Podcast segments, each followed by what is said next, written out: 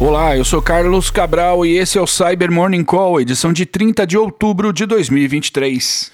Três novas vulnerabilidades foram descobertas no Nginx Ingress Controller para Kubernetes. O Ingress é um recurso do Kubernetes que permite configurar um balanceador de carga HTTP para aplicativos em execução no Kubernetes. Já o Nginx Ingress Controller é uma solução que gerencia esse mecanismo de balanceamento de carga usando o Nginx, que é um servidor web amplamente conhecido.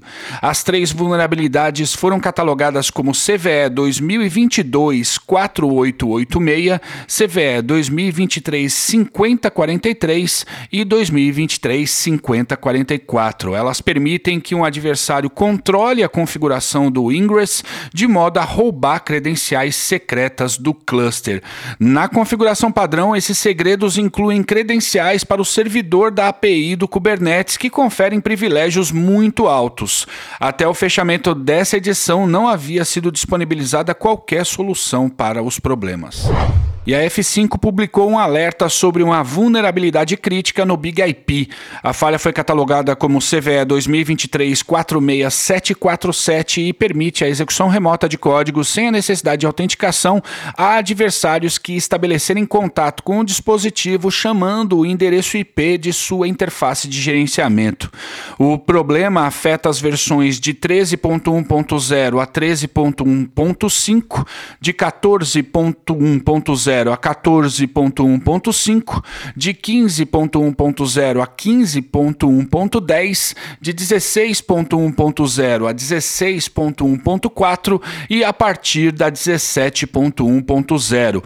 A fabricante publicou um script para automatizar a correção nas versões 14.1.0 e posteriores, mas destaca que esse script não deve ser usado em versões anteriores a 14.1.0. Isso porque trará problemas para a inicialização do utilitário de configuração nessas versões. Para essas versões antigas foram sugeridas mitigações temporárias, tais como o bloqueio do acesso ao utilitário de configuração por meio do endereço IP da interface de gerenciamento, até que seja possível atualizar o aparelho seguindo um processo manual. O problema é sério, recomendo atualizar os seus dispositivos o mais rápido possível.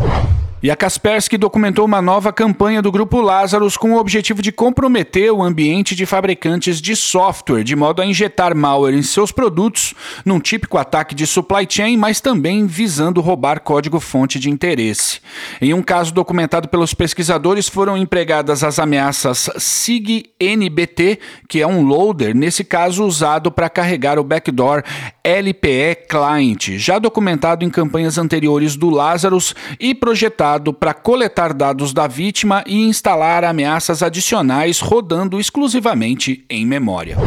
E membros do suposto grupo hacktivista IT Army da Ucrânia desativaram temporariamente na semana passada os serviços de internet em alguns dos territórios que foram ocupados pelo exército russo.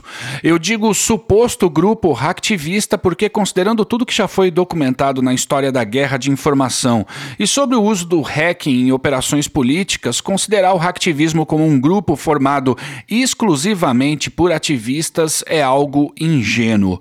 Num conflito com o tamanho e a complexidade do que envolve Rússia e Ucrânia, simplesmente não dá para acreditar que as ações tipicamente ativistas sejam exclusivamente conduzidas por indivíduos vinculados a uma causa.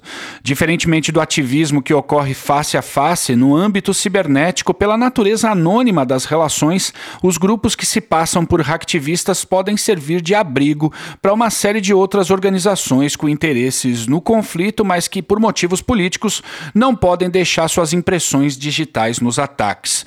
Nesse caso, foram conduzidos ataques contra três provedores de internet russos: o Miranda Media, o Krim Telecom e o Mir Telecom. O serviço das empresas sofreu interrupção, mas voltou a funcionar ainda no final de semana. E é isso por hoje. Muito obrigado por ouvirem o Cyber Morning Call e tenham um bom dia. Você ouviu o Cyber Morning Call, o podcast de cibersegurança da Tempest. Nos siga em seu tocador de podcast para ter acesso a um novo episódio a cada dia. E para saber mais sobre a Tempest, nos siga no Instagram, Twitter e LinkedIn ou acesse www.tempest.com.br.